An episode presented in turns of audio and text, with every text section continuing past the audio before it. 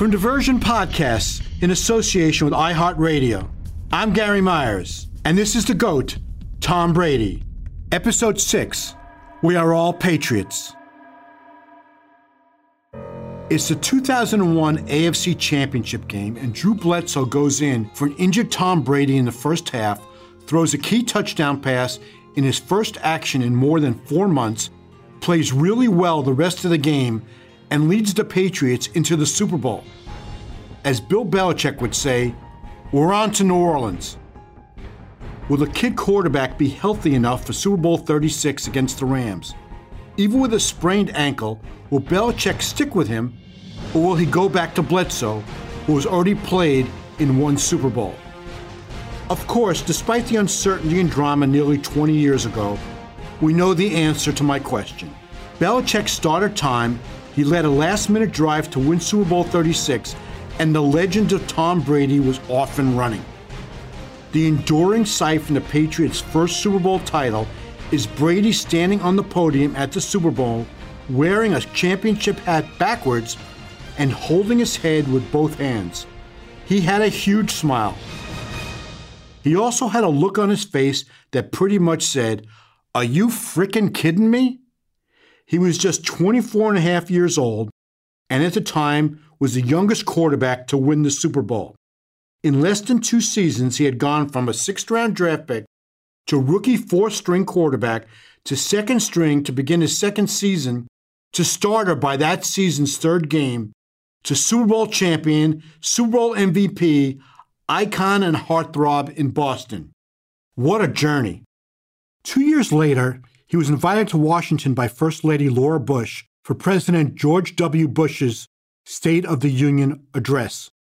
He was in the House chambers two weeks before his second Super Bowl championship. Brady was just a football player who had a Super Bowl ring and was undefeated in beer chugging contests with much larger teammates, and now all these opportunities were coming his way. He was soon endorsing upscale watches and shoes. You can have the pizza commercials, Peyton. But it all comes back to the 2001 season. It catapulted Tom Brady into the national spotlight. Here's Tom. Our team, we had great defense, you know, very good running game. We didn't, it's not like we were a prolific offense by any sense, you know, but you know, we found a way to to win some critical games. I mean, the, the, the playoff run was awesome, and then you know to win in the Super Bowl that year. Super Bowl 36, Patriots versus Rams, was played in New Orleans less than five months after 9 11. The halftime show was performed by U2. A huge screen brought down from the rafters scrolled through all the names of the victims of the terrorist attacks. It was very powerful. It was also fitting that the Patriots won this most patriotic Super Bowl. Here's Patriots owner Robert Kraft after the game. The fans of New England have been waiting 42 years for this day. And we are world champions. And I, the Kraft family is happy to be associated with coaches and team players who put team first as the way they came out of the tunnel tonight. And in a way, the fact that our players and coaches at this time in our country, when people are banding together a, for a higher cause, can feel this special spirit of America, we're proud to be a symbol of that in a small way. Spirituality, spirituality, faith, and democracy are the cornerstones of our country. We are all patriots, and tonight the Patriots are world champions. I mentioned in the last episode that Brady's first career start came against Peyton Manning, and the next episode will be devoted entirely to their incredible rivalry. But all that first victory over Manning and the Colts guaranteed was the Patriots would not go winless in 2001. I know it sounds pretty ridiculous to say that now, considering New England went on to win the Super Bowl, but the Patriots struggled to an 0 2 start with its veteran quarterback Drew Bledsoe and was now starting a backup known only to his family and friends and fans who followed the Big Ten. Brady's second start was forgettable. He threw for only 86 yards and was sacked four times in a 30 10 loss in Miami.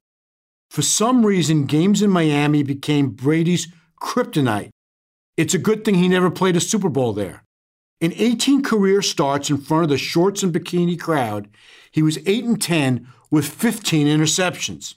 The next week was the first glimpse of the Brady who would go on to dominate the NFL. In an overtime victory at home against the San Diego Chargers, he attempted 54 passes, completing 33 for 364 yards with two touchdowns and no interceptions. He brought the Patriots from 10 points down in the final few minutes to force overtime and had Chargers coach Mike Riley screaming on the team bus after the game that he told the front office he wanted to draft Brady. Riley's star that day was Doug Flutie. You know who is number two on the Chargers quarterback depth chart? A rookie named Drew Brees. 19 years later, Brees' Saints beat Brady's Bucks in the season opener in 2020 in Brady's first game with Tampa Bay. Anyway, back to 2001. Brady beat Manning again the next week and was now 3 and 1 as a starter, and the Patriots were back in business and all even with a 3 and 3 record.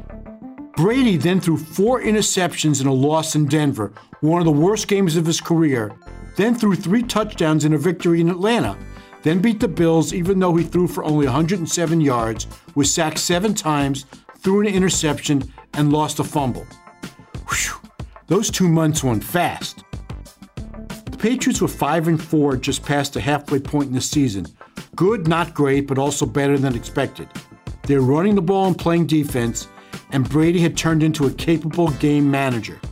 But what now? Belichick had to make what is still the biggest decision in his Patriots coaching career. Drew Bledsoe was back seven weeks after he almost died. He wanted his job back. The Patriots should just on loan to Brady, or so he thought. Belichick said he would go by what he sees. He stole that line from his mentor turned adversary turned friend again, Bill Parcells. If a coach says he will trust his eyes to make the best decision for the team, it's hard to argue. Unless you are Drew Bledsoe and Belichick doesn't have eyes for you. Bledsoe had been working with the scout team the previous two weeks. Now he was sharing first team snaps at practice with Brady. He expected to get his job back. But Belichick was 5 and 13 with Bledsoe and 5 and 2 with Brady. This turned out to be an easy decision. But first, Bledsoe held a press conference at Mass General with his doctors. They announced that he'd been cleared to return to games. Bledsoe also had been checked out and cleared by five independent specialists. Belichick was happy for Bledsoe's return to health but he was winning with Brady, and there was no need to upset the chemistry and culture that had developed. He said he was being paid by Kraft to make the best decisions for the team. He even spelled it out T E A M. Brady would start against the Rams. Bledsoe was not happy, but it was unrealistic for him to believe that after being out all that time, that Belichick would throw him back in after just three days of practice. There was a faction of the Patriots roster known as FOB, Friends of Bledsoe. Belichick had to be careful. He didn't want a fractured locker room. Bledsoe was tight with many of the offensive linemen. But Brady was no fool. He knew quarterbacks could not win unless the offensive linemen fight for him. So he invested time his rookie year and second training camp establishing relationships with the O line and the rest of his teammates. And since Bledsoe had already endorsed him as a good guy, Brady was already well liked. As thorough as the Patriots were scouting Brady, they overlooked one of his talents. He's an incredible beer drinker. He has a better record in chugging contests than he does in the Super Bowl. He could drink 300 pound linemen under the table. It was a special talent that he showed off in his college days and single days in the NFL. It endeared him to the guys who would be protecting him. The Patriots held training camp in those years at Bryant College in Smithfield, Rhode Island. In the summer, the players' hangout was Parente's down the street from training camp. Here's what Patriots offensive lineman Damien Woody told me. Brady can pound the drinks now. We'd go to this establishment and eat and have a couple of drinks. One time Brady came in, and the dude, when I say pound it down, he was just pounding it down. Wow, I never knew he can put him away like that. I had new appreciation for him. This guy right there, he's all right. He wasn't a superstar, he was ascending. We had some great times. I asked Dan Koppen, a center who joined the Patriots in 2003, if he thought fans would be surprised to find out Brady was just a regular guy with his teammates. People may be surprised, but I guess they shouldn't. You know, it's just, it's just a regular guy. Happens to play football, happens to be married to a supermodel, but just normal. Brady's marriage to Brazilian supermodel Gisele Bündchen didn't come until his early 30s in 2009, but Koppen was just trying to make a point. The Patriots lost to the Rams, and Brady did not play well. Belichick called Brady and Bledsoe into his office and told them he had made his decision no more splitting practice reps. Brady would get all the first team snaps. Bledsoe would not be getting his job back or even be allowed to compete for it. Bledsoe brought his case to Robert Kraft, but Kraft wisely did not step in and overrule his coach. Bledsoe felt Belichick betrayed him, although he admits he never promised him anything. Here's Drew Bledsoe. There was never a promise, uh, you know, made from Belichick. I'll be clear about that. There, there, there, there are no promises in, in professional sports, and, and anybody that's, that thinks there is, they're, they're just plain, you know, foolish. And, and and that's and that's that's no slight on anybody. That's just that's just the way it is. And I think when uh, when I came back and and uh, you know my job wasn't there waiting for me, I certainly was was really pissed about that. I mean, I, that was I, I really didn't feel like it was right. I felt like I'd been wronged, and all of those things. But but but that's but that's life. That's not just life in professional sports. That's that's, that's life in general. And I think that that sometimes you know professional athletes feel like they're entitled to a different level of fair treatment than the general public, and not the way it works. There's unfairness everywhere. So I, I'm fine with that. You know, at, at this point, but I certainly wasn't fine with it then. Um, certainly felt like I'd been wrong. Belichick, of course, made the right decision. As Belichick said at the time, the Patriots were 5 and 2 and not 0 and 7 during Bledsoe's absence. We'll be back with more of the GOAT, Tom Brady, right after this.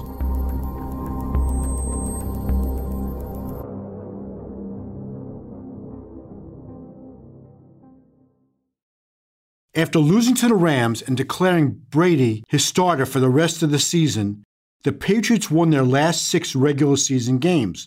But the Brady Bledsoe big brother little brother relationship was first strained and then damaged. It was inevitable, but it wasn't irreparable. There was one job and they both wanted it. Bledsoe never considered Brady as competition until he returned from injury and Belichick clearly had his mind made up that he was not switching back. Dinner at the Bledsoes for Brady suddenly felt like a long time ago. I asked Bledsoe about how that impacted his relationship with Brady. It did put a strain on my relationship with Tommy, um, even though you know I, you know, still just fully respected him and what he, you know, what he, uh, you know, how hard he worked and what he was trying, you know, what he was trying to do, and he was just playing football, you know, and. Uh, but yeah, it did. Yeah, it certainly it certainly was not the same. There's no question about that. How is it now? I mean, do you do you guys stay in touch or? It's good. It's it's, it's, it's yeah, no, it's really good. We we keep in touch. Um, you know, exchange text messages. We saw each other a little bit this winter. My wife and I got to spend some time with him and his family um, over the winter, and, uh, you know, he continues to be just a world class human being, and, and uh, you know, married a, a wonderful lady, and, and so it's yeah, it's very good. There's great mutual respect there, mm-hmm. and uh, Tommy makes that very evident every time every time I talk to him. it, it, he actually uh, some coaching some high school football for my kids now, and he actually uh, uh, asked him to do me a quick favor. He put together a little video for uh, for our uh, high school team before we faced our inner city uh, or our crosstown rival uh, this year. And the boys got to watch that, which they thought was pretty cool. It took years, but all is good between them now. I asked Brady about that tape he made for Bledsoe's sons. Drew Bledsoe told me you did a tape for his kid recently. Yeah. Was that like a motivational thing to get him ready for a game? Yeah, they were going to play their arch rival, and uh, you know his kids are, uh, you know, younger and in high school era, so you know they've been following football and they've always you know been great supporters of me. So you know I love Drew. Drew's been like a big brother to me. So you know whenever he calls, I'm I'm there to answer the phone and whatever he asks, and I'll always do anything for him. But it took, he said it, it, it hurt your relationship a little bit what happened in 2001 when he was healthy and he didn't play, and it took a while to get back to where you were. You- Yeah, and a lot of those things were out of our, you know, it was just the competition. It wasn't ever anything personal about Drew, but it's nice that our relationship has come to the point where it is now, where we're great friends and, you know, we love kind of being together and talking about things, and he's still a real great mentor for me. So, In his first game as the Patriots' undisputed starter, Brady threw four touchdowns in a 34 17 victory in New Orleans. It would be the most touchdowns he threw in a game that season. The Patriots followed it up with victories over the Jets, Browns, Bills, Dolphins, and Panthers to finish out the regular season. The Bills game was in Buffalo, and the Patriots won 12 9 in a game without any touchdowns. They won the next week at home against the Dolphins, even though Brady threw for only 108 yards. They ended the regular season strong with a 38 6 victory in Carolina. The Patriots continued to win by relying on their defense and strong running game. They had an 11 5 record and earned the number 2 seed in the AFC and a first round bye in the playoffs. That gave them a week off before a home playoff game against the Oakland Raiders, who beat the New York Jets in the wild card round. The Raiders Patriots game turned out to be one of the most entertaining and impactful playoff games in NFL history, featuring a little known rule that jump started New England's playoff run. Just as a refresher, the game was played in a blizzard in Foxborough on a Saturday night. The Snow Bowl. Football fans love games in the snow. It was great television. The Patriots were trailing 13 to 10 late in the fourth quarter when Brady was hit by his former University of Michigan teammate, cornerback Charles Woodson, as he attempted to pass. Brady fumbled at the Raiders' 42 with Oakland recovering. There was 147 remaining on the clock. The Patriots were out of timeouts. All the Raiders had to do was kneel three times and go home to California. But wait, the replay assistant in the booth wanted the play reviewed by referee Walt Coleman. The fans at Foxborough Stadium waited anxiously as Coleman went under the hood to take a look. The Patriots' season was at stake. Coleman came back onto the field and invoked the obscure tuck rule and reversed the call to an incomplete pass. Patriots ball. The quarterback's arm was going forward. It is an incomplete pass. Coleman ruled that Brady was in the act of throwing the ball. If he had tried to tuck it back into his body, it would have been ruled a fumble. Years later, the NFL wisely dumped the tuck rule. A fumble is a fumble.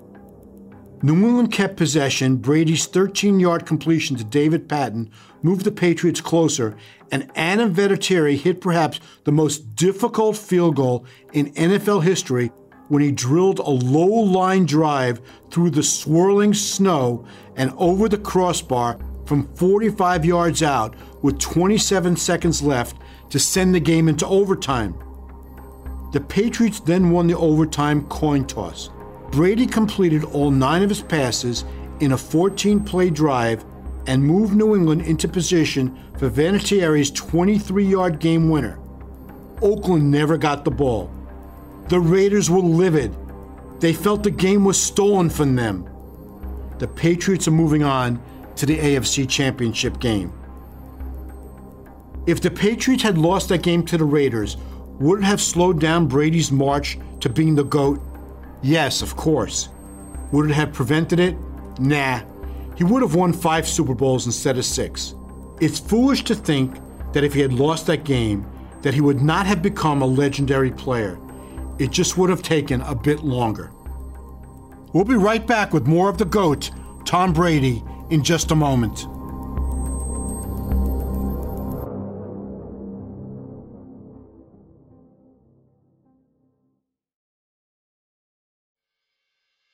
One week after the Tuck Rule game, the Patriots were in Pittsburgh for the AFC Championship. Bledsoe had not taken one snap in a game since September 23rd, the day he was injured against the Jets. But in Pittsburgh, Brady came up limping after an early hit by linebacker Jason Gildon, and then Lee Flowers knocked him out of the game when he rolled into the back of Brady's left ankle with 140 left in the first half as Brady was completing a 28 yard pass to Troy Brown. The Patriots were now at the Pittsburgh 40 yard line. They were up 7 3.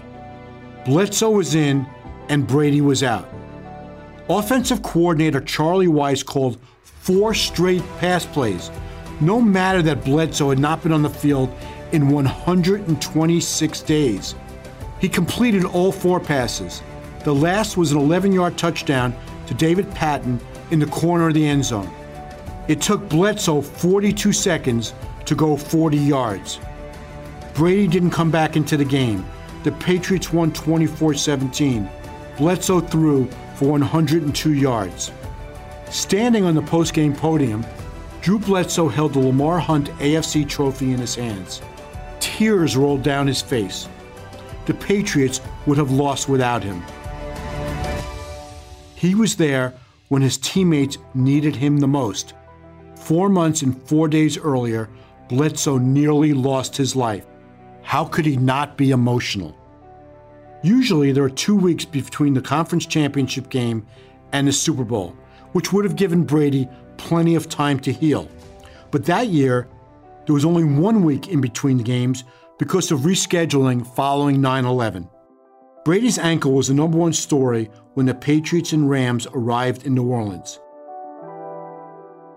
The Rams were the greatest show on turf and were favored by 14 points. If Brady was healthy enough to play, he would start. Belichick made that clear. But he was going to keep the Rams guessing as long as he could. By midweek, all the reports on Brady's ankle indicated he was going to play. He received treatment all week. Bledsoe was back to the bench. Bledsoe's hope of ever reclaiming his job was dependent of Brady getting hurt again in the Super Bowl or playing poorly. In either case, him getting benched and Bledsoe coming in and winning the game. Neither happened. Bledsoe was officially Wally Pipp. You remember Wally Pipp?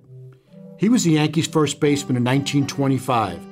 New York was struggling with a 15 and 26 record when Pipp showed up at Yankee Stadium with a headache. Pipp had knocked in 110 runs in 1924, but was having a bad season in 25. It was his 11th year in the Bronx. The story goes that Yankees trainers gave Pipp two aspirin, and manager Miller Huggins gave him a seat on the bench. Huggins told Pipp, Wally, take the day off. We'll try that kid Gehrig at first base today and get you back in there tomorrow. Huh. Pipp never started another game for the Yankees. He was playing in Cincinnati in 1926. Lou Gehrig went on to start 2,130 consecutive games and picked up the nickname the Iron Horse. Tom Brady turned Drew Bledsoe into Wally Pipp. Bledsoe was traded to Buffalo after the season.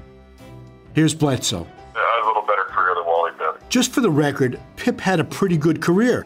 He played 15 years in the big leagues with a career batting average of 281. He had 90 homers and 1,004 RBI. Bledsoe was a team player on Super Bowl Sunday. He starred in the Super Bowl five years earlier in New Orleans in a loss to the Packers. He was fired up in the tunnel before the game, pounding Brady's shoulder pads and yelling encouragement to him. And he was helpful to him all throughout the game.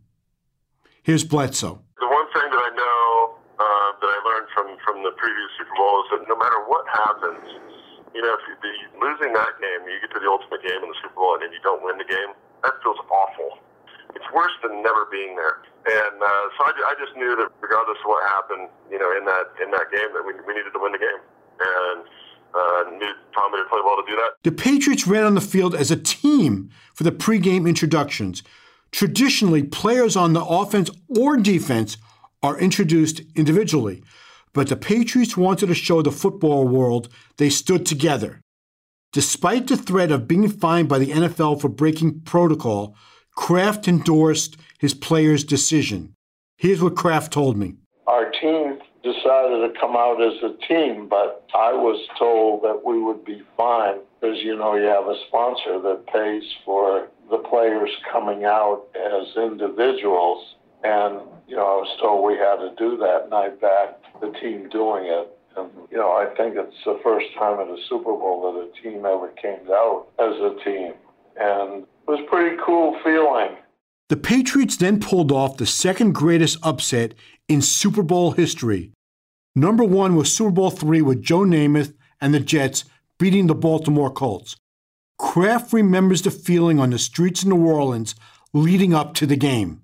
I, I remember going into New Orleans and still having 9 11 feeling about us and seeing that the whole town was red, white, and blue to honor the military, but of course, that's all our colors. Mm-hmm.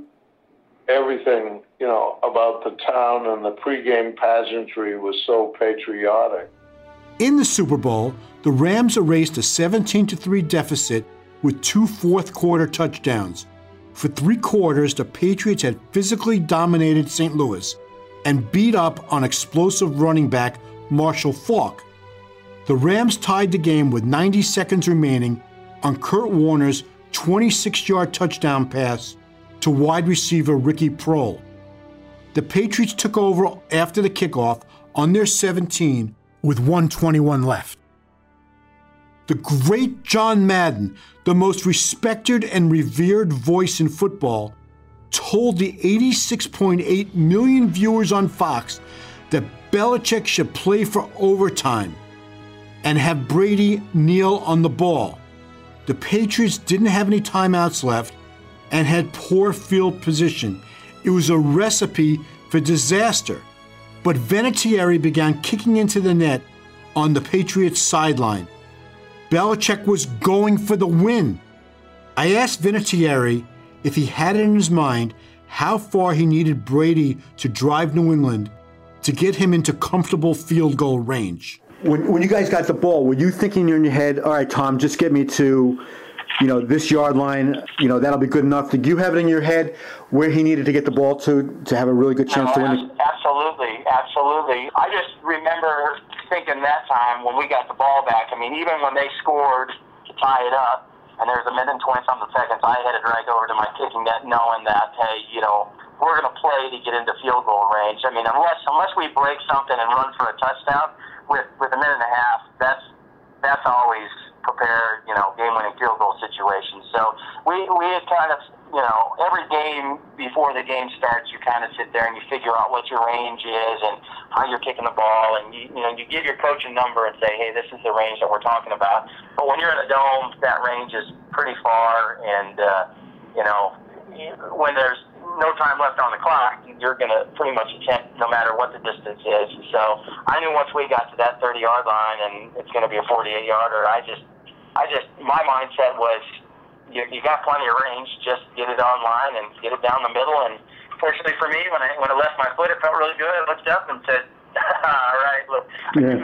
Couldn't believe that all of our hard work and our dreams and that year came to an end, especially that way. So it was pretty awesome. So he actually gave you a couple more yards than than you than maybe in your head you yeah, thought. yeah, yeah, yeah, yeah. I, I would say I would say a range, especially Super Bowl, and you're fired up and you've got a lot of adrenaline going. I would say anything inside of 60 was definitely going to be an attempt. You know what I Yeah, mean? Now, yeah. the closer you get, the higher your field goal percentage goes up. But I, I think anything inside of 60 yards, we definitely would have tried. Belichick displayed remarkable faith in Brady, putting the Super Bowl in his hands. Prior to the last drive, he had only thrown for 92 yards. One mistake deep in his own end, and the Rams would be in position for the winning field goal. But Brady completed five of seven passes for 53 yards, the biggest one 23 yards to Troy Brown, and the final one a six yard completion to tight end Jermaine Wiggins. The Patriots were at the Rams 30 yard line and the clock was running. No timeouts. Remember, the Patriots did not have any timeouts left. Brady calmly got New England set at the line of scrimmage, making sure there were no false starts, and spiked the ball with seven seconds left. The game shifted from Brady's right arm to Vinatieri's right foot.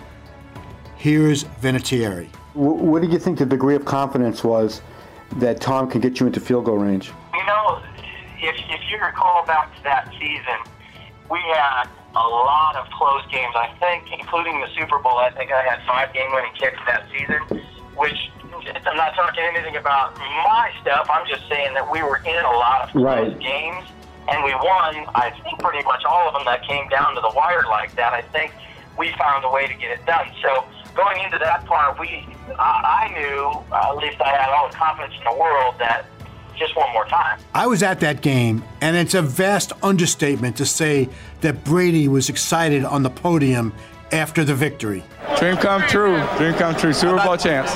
We, whenever we've had our backs against the wall, we've responded all year. Could have been last week in Pittsburgh. Drew comes in and throws touchdown passes. Um, you know, all year. Oakland game, Adam kicks the game winner. Just, uh, it's it's awesome. To have all the Patriot fans here. Bring your championship home to Boston. Brady was named Super Bowl MVP on virtually no sleep at the MVP press conference the morning after the game. Brady said he would never get complacent and would never stop working hard. He should have added that he would never stop winning Super Bowl championships. On the next episode of The GOAT, Tom Brady, you will hear from Tom and you will hear from Peyton Manning and their fathers and teammates about their incredible rivalry that defined an entire era of the NFL. I'm Gary Myers, and thanks so much for listening.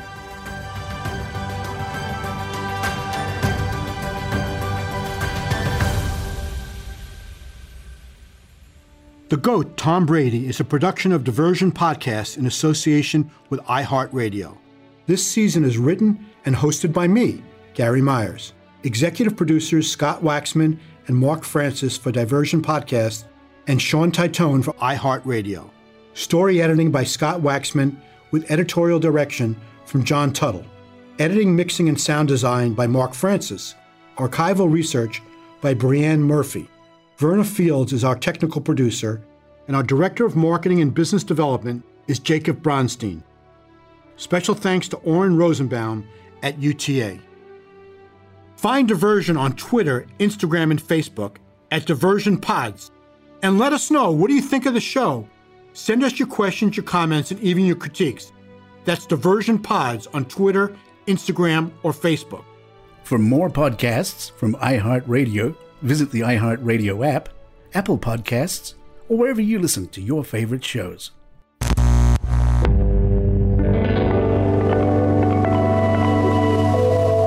Diversion Podcasts.